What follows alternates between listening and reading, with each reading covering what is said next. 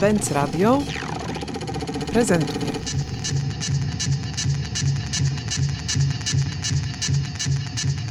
Cześć, jestem Marta, jestem choreografką, reżyserką, performerką i miło mi z Wami dzisiaj rozmawiać. Posłuchaj, rozmawiamy w takim dość szczególnym momencie, w którym nie dość, że jesteśmy w środku ogólnoświatowych protestów w sprawie obrony praw kobiet Jesteśmy w środku pandemii. Po ogłoszeniu lockdownu, kolejnego lockdownu przez władze tego kraju. Co prawda to jest taki pełzający lockdown, ale uziemnił kompletnie instytucje kultury. Tymczasem ty jesteś po serii, naprawdę znakomity rok, pochód twoich e, różnych realizacji, które robisz w różnych instytucjach kultury i które wyprzedzają swój czas. Tak naprawdę to mhm. pierwsze pytanie, które chciałam ci zadać, to jest o to, czy jesteś medium? Czy jestem medium? Śmieszne, bo przed chwilą właśnie miałam tą rozmowę dla K-Maga i, i mówiłam o tańcu jako o czymś, co nas przerasta, co po prostu jest jak e, ogień, który jak pochodnia w nas płonie i nas prowadzi czasem. I tak lubię rozumieć taniec jako coś, co po prostu jest z, tego, z tej energii, która się dzieje teraz na ulicach. I w sumie nie wiem, jest coś takiego, może tak jest czasem, że jak się dzieją rzeczy na ulicach, to wtedy już się w teatrach nie muszą dziać. Nie wiem, może to jest takiego typu logika. To nie jest też tak, że jak się dowiedziałam o lockdownie, mimo że prawdopodobnie będzie to dla mnie bardzo ciężkie finansowo, to że zaczynam po prostu tutaj e, płakać. E, no i jakby akceptuję tą sytuację na zasadzie takiego, no okej, okay, w sensie, że miałam, mam poczucie, że to jest jakaś polityczna rozgrywka, która się toczy po prostu trochę poza naszą kontrolą niestety i próbujemy tę kontrolę odzyskać że mam wrażenie, że to jest jakaś kara po prostu chyba za te protesty, które się dzieją, które notabene były wywołane i są wywoływane przez ten rząd, więc no jest to jakieś takie, mam poczucie, że to jakby potrzebuje całkowitego poruszenia tego, tego narodu, żeby po prostu coś zaczęło, żeby się właśnie rozpalił ten ogień, bo po prostu jak się coś nie spali i coś nie spłonie, to po prostu nie wiem, no nic się nie zmieni. Może to jest e, po prostu dużo rzeczy we mnie jest teraz po tym wszystkim, co się dzieje. Te wszystkie wątki są obecne w Twoich, w twoich projektach. Jeśli ktoś Cię uważnie obserwuje, a ta obserwacja no już ładnych parę lat trwa, bo kiedy był twój pierwszy tak naprawdę taki spektakl, 2013, który można byłoby uznać za... No wiesz co, no w sumie to takie pierwsze spektakle, no to w ogóle robiłam jeszcze zanim tam poszłam do, w sensie spektaklu, no jakieś tam małe, jakieś takie działania, no to w sumie jeszcze zanim poszłam do szkoły w Amsterdamie, ale takie prace, prace choreograficzne, no to w szkole takie pierwsze, czy jeszcze jak byłam w Amsterdamie, no to są jakieś takie lata od 2009, ale to są takie szkolne prace, które też tam miały okazję trochę sobie pojeździć, czy też były dla mnie jakoś tam ważne i wnoszące coś e, w mój rozwój. No na pewno ważne jest to, że jak jeszcze byłam w szkole, no to e, wtedy zrobiłam remix z zaproszenia właściwie komuny. To było wokół twórczości Karoli Schliman jakiś taki pierwsza, pierwsza taka praca z dziewczynami w ogóle wtedy, z kobietami, dziewczynami, kobietami. No i później taka praca, która jest dla mnie w sumie bardzo ważna, która się nazywa Stick, czyli patyki, nie wiem, różdżka, w sumie a propos różnych rzeczy też, które się teraz dzieją, z taką moją e, przyjaciółką z Wiednia, też ostatnio właśnie ataki, e, więc bardzo wszyscy po prostu jesteśmy, czuję w jakimś ogniu. No i to też ciekawa praca, dlatego, że my tam pracowałyśmy z kijami, więc w ogóle jakby teraz mam poczucie, że to jest podwójnie aktualne i że trochę jakby taki, takie aktywizowanie w ogóle takiej energii siostrzeństwa, więc w ogóle bardzo aktualne teraz, bardzo mocno jakby zakorzenione w takim myśleniu o tym, czym ten taki zewnętrzny instrument, jaki może by dla nas być. Z jednej strony właśnie coś, co jest jak proteza, z drugiej strony jak różdżka, z trzeciej strony jak broń, narzędzie do, do samostanowienia, ale też takiego po prostu przekraczania być może jakichś granic, które potrzebujemy, nie wiem, sobie ustanowić na nowo, więc takie a propos w ogóle bycia kobietą w świecie. No bardzo mocno na przykład właśnie ten projekt mam wrażenie, że wraca. On wrócił w ogóle przy okazji mojej współpracy z Sharon Lockhart, bo tam pracowałam z dziewczynami ze środka e, poprawczego i też z kijami i to właśnie było w, na Biennale w Wenecji. Taki filmik tam powstał, którym dziewczyny właśnie z tymi kijami tańczyły. I pamiętam, że wtedy to mnie bardzo poruszyło, bo miałam takie poczucie, że ktoś e, z tej energii, która mnie tak bardzo interesuje, jest w stanie tak naturalny sposób czerpać i że to jest takie prawdziwe i niesamowicie jakby no właśnie jest w tym jakaś totalna moc, może tak, taka moc, która ma siłę, która właśnie nie jest taka ugładzona, którą jakby znamy właśnie nawet z takiego obiegu tańca właśnie, czy takiego wytwarzania tańca, jaki pochodzi na przykład ze szkół baletowych i tak dalej, ale właśnie która jest taka dzika, uliczna i która, w której jest y, zarówno gniew, jak i radość. I to są te energie, które mnie bardzo interesują właśnie gdzieś w, e, w, pracy. Jak można transformować tą energię, która jest. Bo o czym jest gniew? Gniew jest o granicach. Jeżeli ktoś przekracza nasze granice, wchodzi w nasz teren, nasze terytorium, tak jak teraz się dzieje, władza wchodzi w obszar mojego ciała i chce nim zarządzać. Mówimy o właśnie takiej, no właściwie mówimy o biopolityce, tak? Jakby o o takim wchodzeniu, właściwie o prawie do zarządzania właściwie prawami reprodukcyjnymi, więc no to są to takie i, i takiego wchodzenia jednak w obszar, który, o którym my powinniśmy stanowić, my jako kobiety. Więc tutaj no to jest takie bardzo, wydaje mi się, że ta energia, która idzie z, właśnie z lędźwi, która idzie po prostu z brzucha i gdzie my od środka po prostu czujemy, że tu won, koniec, tak? To jest jakby, to tutaj te granice się kończą, to ja i ja jak najbardziej mam prawo powiedzieć nie. Więc jakby stąd idzie ten gniew i teraz ten gniew może się zatrzymać na tej, na tej energii w kurwu, ale ruch ma to do Ciebie i właśnie to jest taka niesamowita jakby zdolność, którą daje właśnie to medium, że on się, ma tą moc transformacji, przemiany. Więc jakby to, co jest e, potencjalnie destrukcyjne, spala, za chwilę może być e, budujące, więc jakby właśnie to jest dla mnie ciekawa dynamika, która jest właśnie w tej takiej właśnie gniewnej, wyznaczającej granice energii, która właśnie teraz się pojawia i bardzo to jest dla mnie ciekawe obserwować to. Mam poczucie, że ona w ogóle, to jest taka emocja, która mi towarzyszy od lat, ale z którą miałam poczucie, że już jakby jest gdzieś tam za mną, po czym nagle znowu to wraca. I nagle mam też takie poczucie, że w momencie, kiedy wyszłam na ulicę teraz, że znowu wróciło coś z tej energii i, i totalnie to poruszenie, które jest jakby wszechobecne, ono jest też we mnie. Że ja po prostu też sama czuję, że, że to już nie jest ten kij, który trzymam w dłoniach, tylko ci wszyscy ludzie, ten cały tłum, który razem niesie te same lub różne hasła i jakby stajemy się jakimś takim chodzącym pomnikiem w pewnym sensie sprzeciwu. Więc to jest ten gniew, który nagle się formuje w jakiejś takiej społecznej choreografii. I nie wiem, no dla mnie to jest jakoś niebywałe i w pewnym sensie jakby też wracają do mnie takie rzeczy, których myślałam bardzo dużo jakiś czas temu, myśląc w ogóle o polityce emocji, właśnie takich e, kwestiach, których pisała Sara Ahmed, że właśnie gniew jest szczególnie tą e, emocją, która uczy nas o przyszłości, która jest o przyszłości, właśnie jest o tym, co ma nadejść i o czego my jeszcze się nie spodziewamy, czym to będzie. I dlatego jak się pozwolimy tej energii ponieść, to, to może się wytworzyć jakaś nowa jakość. I jakby to jest coś, co... I dlatego on jest tak budujący, bo w pewnym sensie jak ona mówi o feminizmie i tej energii gniewnej, która akurat się odnosi do takich wątków rasowych tutaj w jej przypadku, ale mam poczucie, że sytuacja, w której my się znaleźliśmy jest tak totalnie bliska, jakby jakiemuś rodzajowi właśnie poruszenia, które jest związane z totalnym ograniczeniem naszych praw, tak? Więc jakby jest to bardzo bliskie wręcz jakiejś takiej próbie zniewolenia, która być może jest to jakiś rodzaj po prostu paraleli, którą można byłoby zestawić historycznie jakby e, z innymi ruchami, które się odbywały w historii. Więc ta Sara Ahmedi to takie właśnie jej profetyczne myślenie w pewnym sensie o gniewie, jako tej niosącej i, i z jednej strony właśnie gdzieś spalającej, ale też przede wszystkim no takiej właśnie mocno transformatywnej i, i takiej no, takiej energii, która jakby przynosi nowe. Więc to też to jest mi bardzo bliskie i to jest rzeczywiście od lat ze mną i jakoś to dużo, dużo o tym myślę, bo to z ciała wychodzi i w, idzie w te różne formy właśnie takie choreograficzne. Czerpiesz bardzo dużo z popkultury i tak naprawdę to jest... Y, za każdym razem, kiedy słyszę ten wers z Taco Hemingwaya, Panie Władzu, ja tu tylko tańczę, myślę o Tobie.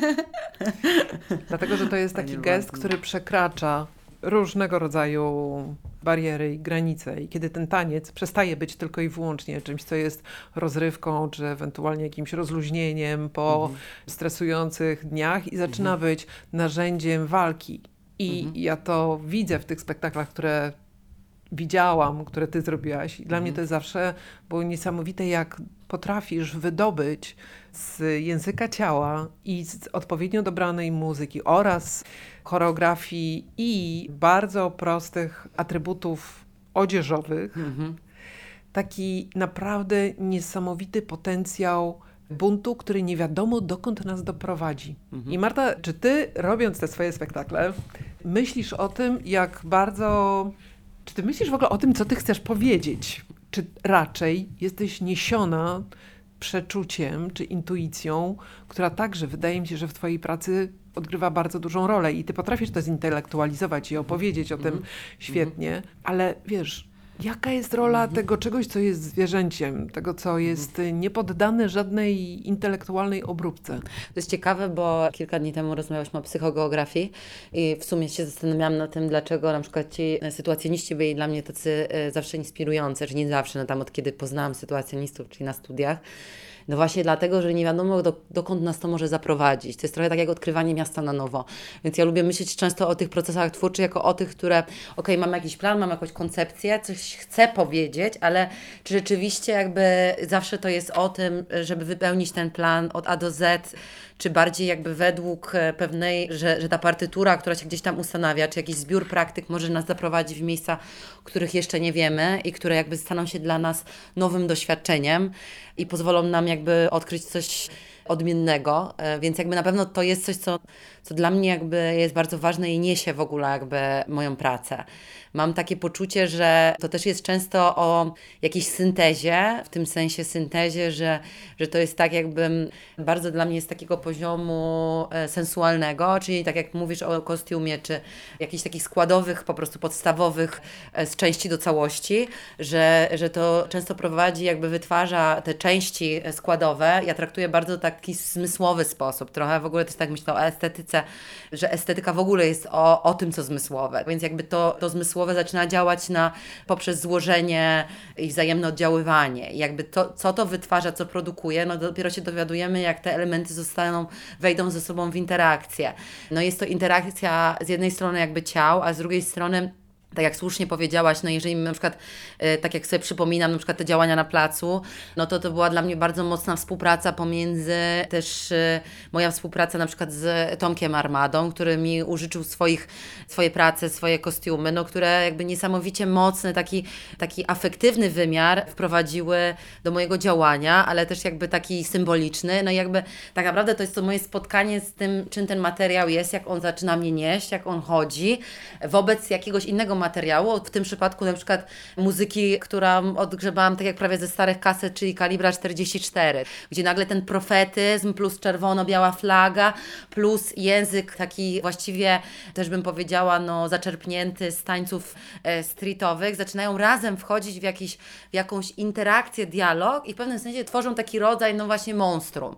I to jest dla mnie najciekawsze, bo to nie chodzi o to, a no dobra, to ja chcę to powiedzieć, e, to no wiadomo, że to dotyka jakiegoś rodzaju wypowiedzi, która no, może nieść właśnie taki rodzaj złamania wobec jakby nacjonalistycznych symboli, e, tego, co jest dozwolone w przestrzeni publicznej i jakiego rodzaju wypowiedź ruchowa może się, może mieć miejsce, no ale też to może być jakiś rodzaj mojego wewnętrznego protestu wobec jakby czegoś, ale to też jest tak, że każdorazowo w momencie, kiedy ja wchodzę w taki proces właśnie cielesny, e, coś innego się wytwarza, więc jakby mi się wydaje, że jest coś, co czytamy, bo to są symbole, znaki, jakby operuję znakami, ale ja też bardzo dużą e, wagę przywiązuję do tego, co e, umyka tej, tej znakowości, co właśnie jest z tego poziomu takiego, takiej materializacji cielesnej, która jednak bardzo często właśnie wprowadza taki dryf właśnie i jakby jakiś taki rodzaj zagięcia na, na, tych, na tych znaczeniach.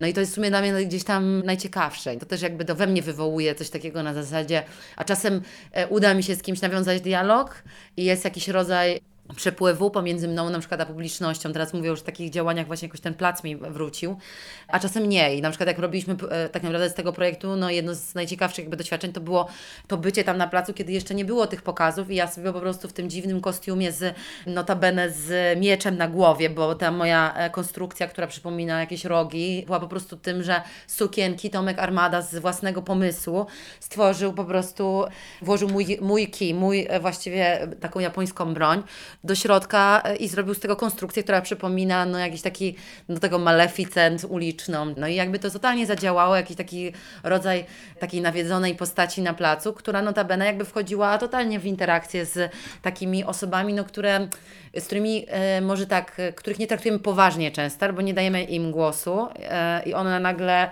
jakby gdzieś tam zaczęły wchodzić też ze mną w interakcję. No to było bardzo jakby dla mnie bardzo ciekawe w ogóle, jakby takie doświadczenie na przykład. Przeczytałam bardzo ciekawy tekst o, o tobie, o tym, co robisz y, w dwutygodniku. Autorki niestety nie pamiętam e, nazwiska, przywołam ją później, ale tam pojawiały się takie kategorie jak tańce społeczne. I bardzo fajnie ta autorka analizowała to, co ty robisz, jakby. Mhm. Pewnie po- chodzi o Teresę Fazan i tą pracę, co robiłam. o rewelacyjna w ogóle, rewelacyjny Tak, ona tekst. świetnie to w ogóle e, bardzo, no jestem bardzo wdzięczna Teresie w ogóle za ten tekst, bo on jest niesamowicie, ona była bardzo taki wgląd w ogóle jakby zaproponowała w tą pracę i jakby w jakieś takie e, aspekty, które mnie bardzo interesują e, i nie, nie prześliznęła się właściwie po powierzchni jakiejś takiej po prostu wizualnej atrakcyjności, czy, e, czy nie tego spektaklu. Dlatego chcę Cię zapytać o te tańce społeczne. Mhm. Jak Ty odebrałaś ten tekst, a zwłaszcza tę kategorię w niej Mhm. umieszczoną i jaką Ty masz relację z tymi tańcami społecznymi?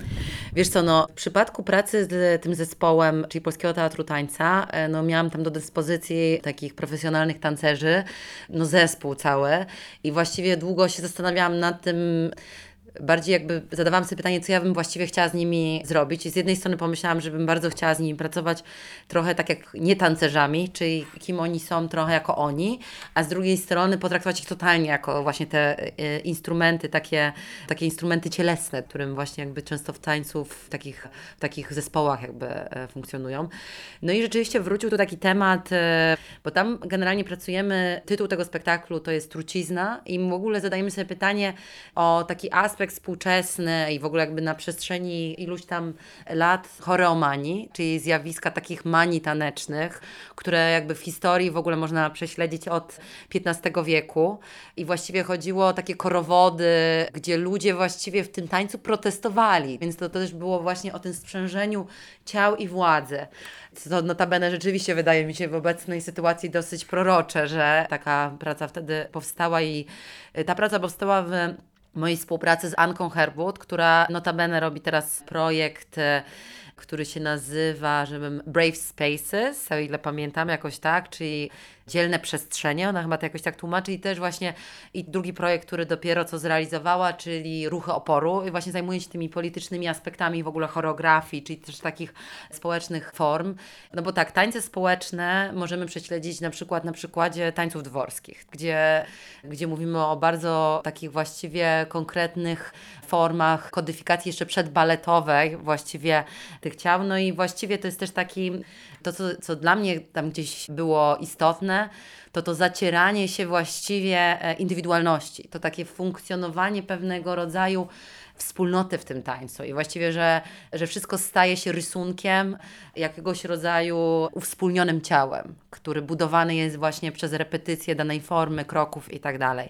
I to jest to, co ja zderzam z współczesnymi formami, współczesnymi właściwie społecznymi tańcami, takimi jak e, voguing i cramp. I właściwie nie bez powodu wybieram akurat te formy, bo no jakby od dłuższego czasu właściwie voguing i Kram są jakoś tam obecne i, i się zaznaczyły gdzieś w przestrzeni też tutaj akurat w Warszawie i no jakby w przestrzeniach artystycznych, ale one są o tyle ważne, jakby to łapiąc to w szerszej perspektywie, że przede wszystkim wnoszą do takiej przestrzeni takiego zutylizowanego ciała coś, co w taki właśnie queerowy sposób zaburza zaburza taką cielesną obecność, powiedziałabym taki rodzaj uładzonej obecności ciała, więc jakby w pewnym sensie same w sobie, jakby voguing u swoich korzeni sam w sobie był protestem wobec pewnych, pewnych takich powiedziałabym, niesprawiedliwości klasowych i rasowych, dlatego że jest to oddolny ruch właściwie, który formułował się wśród takich wspólnot afroamerykańskich, latynoskich. No i tutaj jakby bardzo ważna była ta wspólnota właściwie nienormatywna, więc mówimy o jakiejś takiej nienormatywnej rewolucji, która oddolnie się działa i która manifestowała się właśnie w tym fenomenie balów.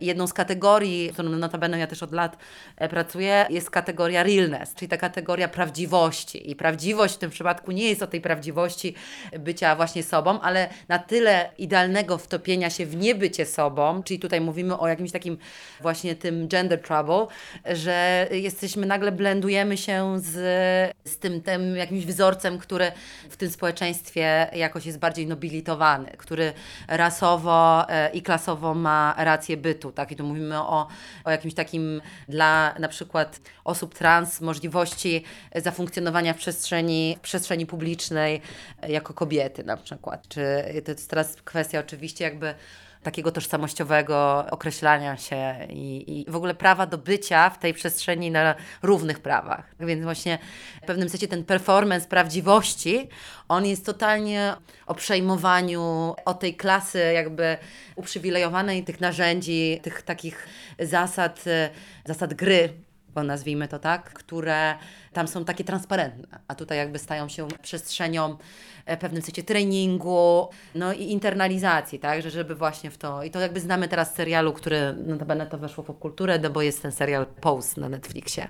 I tam dokładnie z tą kategorią ci bohaterzy e, pracują, więc jakby to było coś, co, no jakby ja nie pracowałam w Polskim Teatrze Tańca z, z mniejszością afroamerykańską ani latynoską, bardziej chodziło mi o pokazanie pewnego fenomenu i właśnie takiego spojrzenia też troszeczkę intelektualnego, trochę historycznego, na to, jak w pewnym sensie te uprzywilejowane formy, klasowo też, bo tutaj mówimy o tańcach dworskich, spotykają się, które jakby też w no, samej takiej reprezentacji cielesnej jest to o wystawieniu ciała od góry wzwyż, czyli właśnie tutaj bardzo chodzi o taką prezencję i tworzenie tego reprezentatywnego ciała. I to reprezentatywne ciało zderzane jest z tym ciałem oddolnym.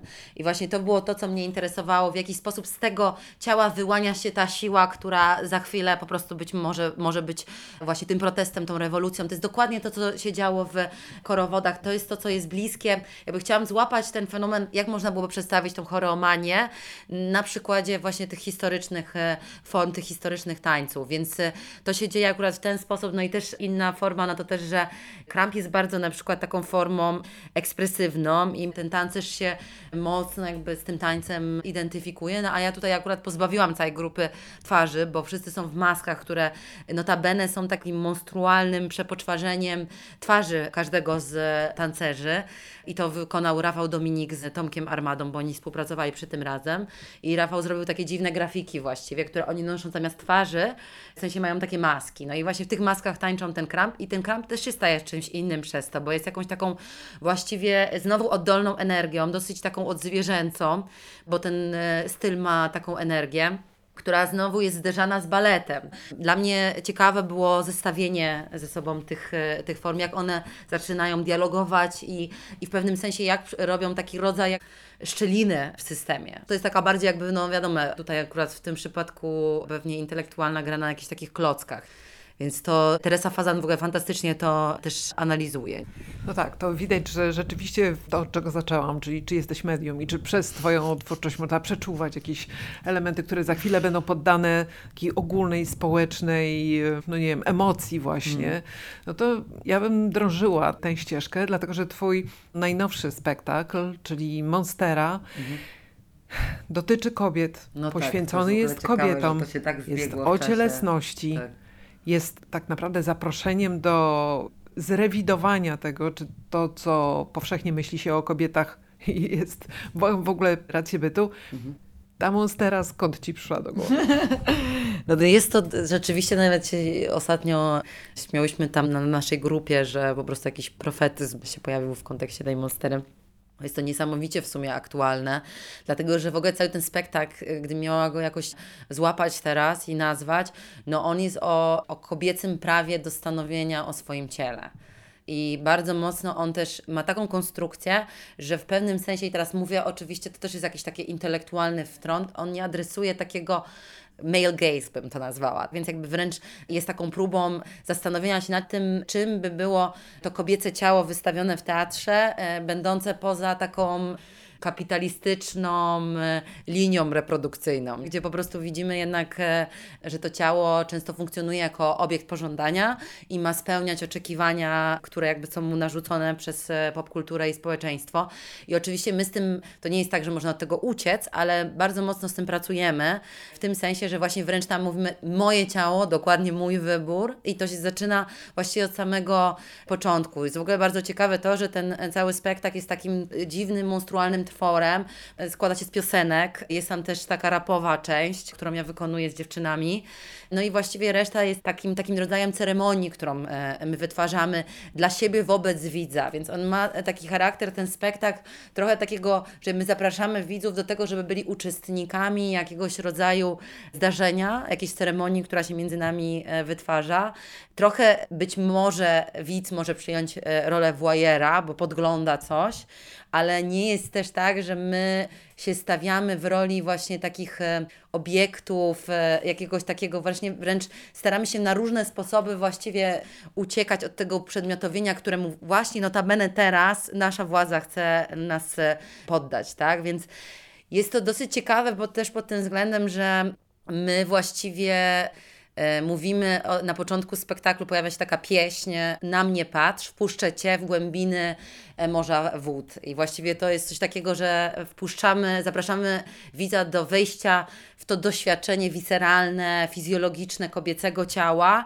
I to jest jakby to nawoływanie na mnie patrz, na mnie patrz ono się przewija właściwie gdzieś tam w całym e, spektaklu, ale to jest bardziej jakby danie sobie tej przyzwolenia, tej przestrzeni prawa do tego, żeby doświadczać w określony sposób.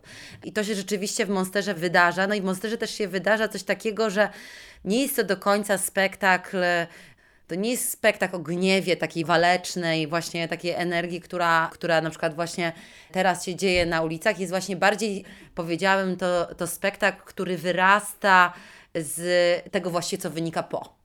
Jest tym spotkaniem ze sobą w jakimś rodzaju, tak jakbym spotkała się ze swoim ciałem, ze swoją klatką piersiową, we wszystkich jej niezgodach, napięciach, tarciach i posłuchała, co tam wewnątrz mnie bulgocze, grzmi i właściwie od klatki schodzimy do brzucha. No i właściwie pierwsza scena tego spektaklu, która jest bardzo mocna w kontekście tego, co się dzieje, to jest my właściwie się wybrzuszamy i trochę to wygląda jakby każda z nas miała swój wewnętrzny poród i oddychamy z brzucha po prostu, oddychamy z, z łona, wychodzi cała, czyli pieśń wychodzi z łona i wychodzi z, z lędźwi, z brzucha, właściwie całe oddychanie, które no wygląda dosyć tak, no jest gdzieś tam taką monstrualną formą, co jest bardzo mocne jakby w kontekście tych wydarzeń teraz. No i kolejna rzecz, która tam się przewija, to jest krzyk który właściwie towarzyszy temu e, spektaklowi od samego początku. Krzyk i płacz, właściwie, gdzie z jednej strony niezgoda na coś, a z drugiej strony pozwolenie sobie na to, żeby odpuścić, żeby ze mnie zeszło, żeby wysłuchać tego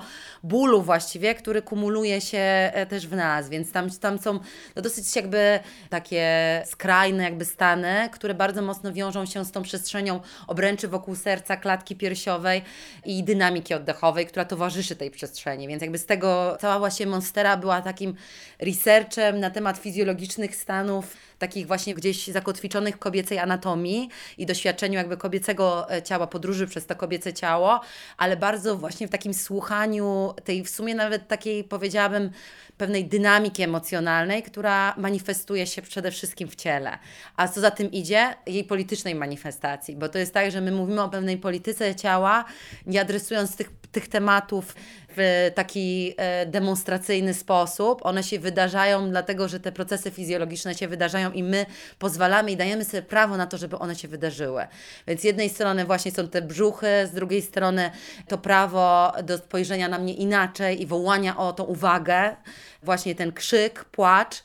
No i kolejna rzecz to wspólny ceremonialny taki właśnie społeczny taniec i obnażenie piersi, właśnie to, które też się działo teraz na protestach i dotykanie swoich piersi e, w jakiejś takiej konstelacji wzajemnego zrozumienia, współczucia, czyli dawania sobie wsparcia. My dajemy sobie tam, tworzymy taki rodzaj kręgu, więc e, to jest coś, co ja mam poczucie rzeczywiście bardzo mocno w ogóle gdzieś tam prześwituje z tymi zdarzeniami, które się teraz dzieją, więc w ogóle no jakoś ciekawy sposób ten e, spektakl się spotkał tą historią, która się teraz dzieje na ulicy.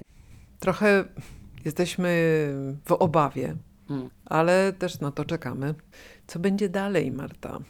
Czyli co się wydarzy, co będzie konsekwencją tych wybuchów emocjonalnych, których teraz jesteśmy i świadkiniami, i uczestniczkami.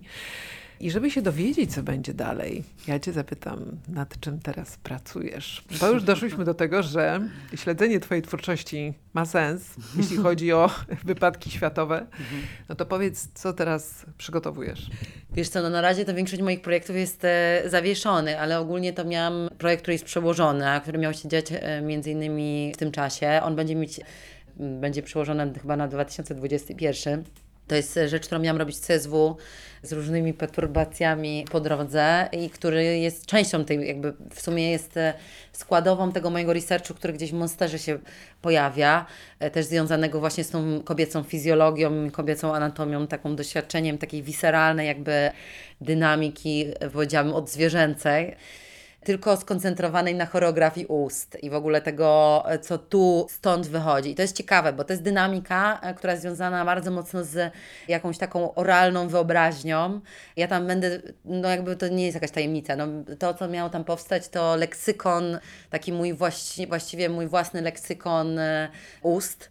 Ta praca miała się nazywać Ustowanie, czyli wokół tego obszaru i właściwie taki miał powstać z tego film właśnie taki rodzaj alfabetu, mojego własnego alfabetu, który miałby właśnie formę taką cielesno-wizualną.